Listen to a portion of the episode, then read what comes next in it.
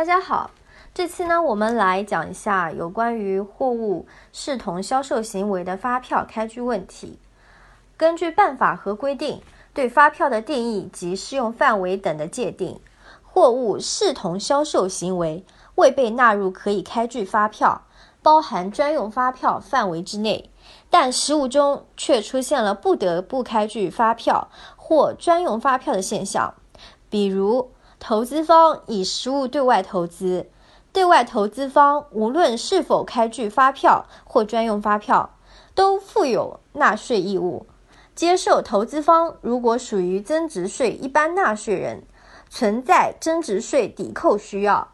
势必要求投资方开具增值税专用发票。接受投资方如果不属于增值税一般纳税人，也会因为税务机关以票控税。而要求投资方开具普通发票，否则就存在难以被允许所得税前扣除的隐患，这样法规和实务就出现了脱节现象。发票主管机关也已认识到这个问题的存在，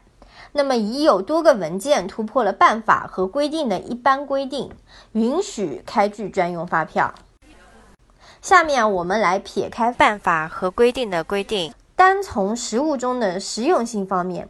简单分析现行增值税暂行条例实施细则第四条规定的第八项货物视同销售行为的发票开具情况。第一，将货物交付其他单位或者个人代销，对代销的定义，增值税相关政策方面无特别的规定。会计上，委托代销分为两种形式。视同买断方式和收取手续费方式，与此对应，在发票开具问题上也分两种情况。在视同买断方式下，是受托方为一般纳税人还是小规模纳税人，而分别开具专用发票或普通发票。在收取手续费方式下，将货物交付代销方时，一般不需要开具发票，包含了专用发票。当委托方收到受托方开来的代销清单时，或满一百八十天发生纳税义务时，视受托方身份情况，一般纳税人或小规模纳税人开具专用发票或普通发票。二、销售代销货物对销售代销货物的定义，增值税相关政策方面也无特别的规定。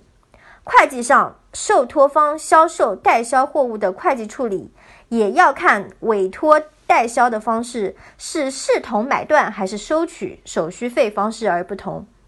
无论会计上采取哪种方式，受托方在销售代销货物时，都要根据销售对象开具相应发票。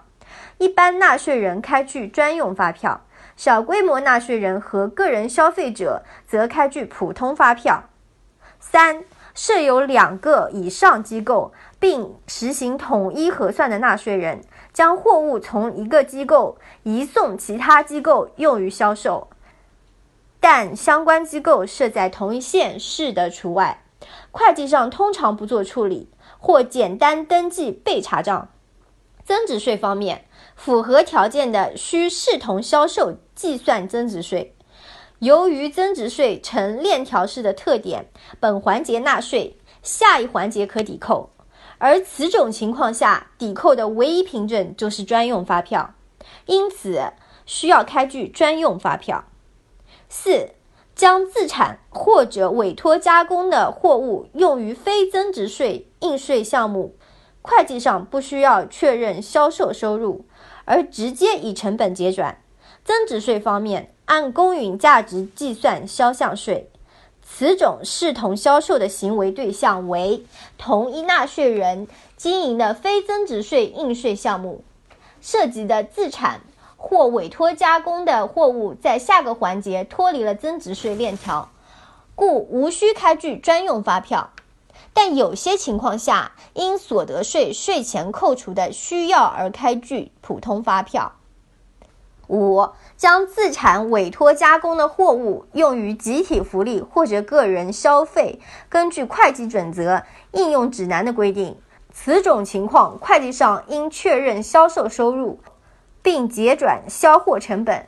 增值税方面，应按公允价值计算销项税，但由于货物在下个环节脱离了增值税的链条，故不需开具专用发票。不过，为满足会计记账需要，可以开具普通发票。六，将自产、委托加工或者进购的货物作为投资。提供给其他单位或者个体经营者，会计上应按公允价值确认销售收入，并结转销货成本。增值税方面，按公允价值计算销项税。发票开具问题上，是接受投资方为一般纳税人还是小规模纳税人，而分别对应开具专用发票或普通发票。七。将自产、委托加工或者进购的货物分配给股东或者投资者，会计上应按公允价值确认销售收入，并结转销货成本。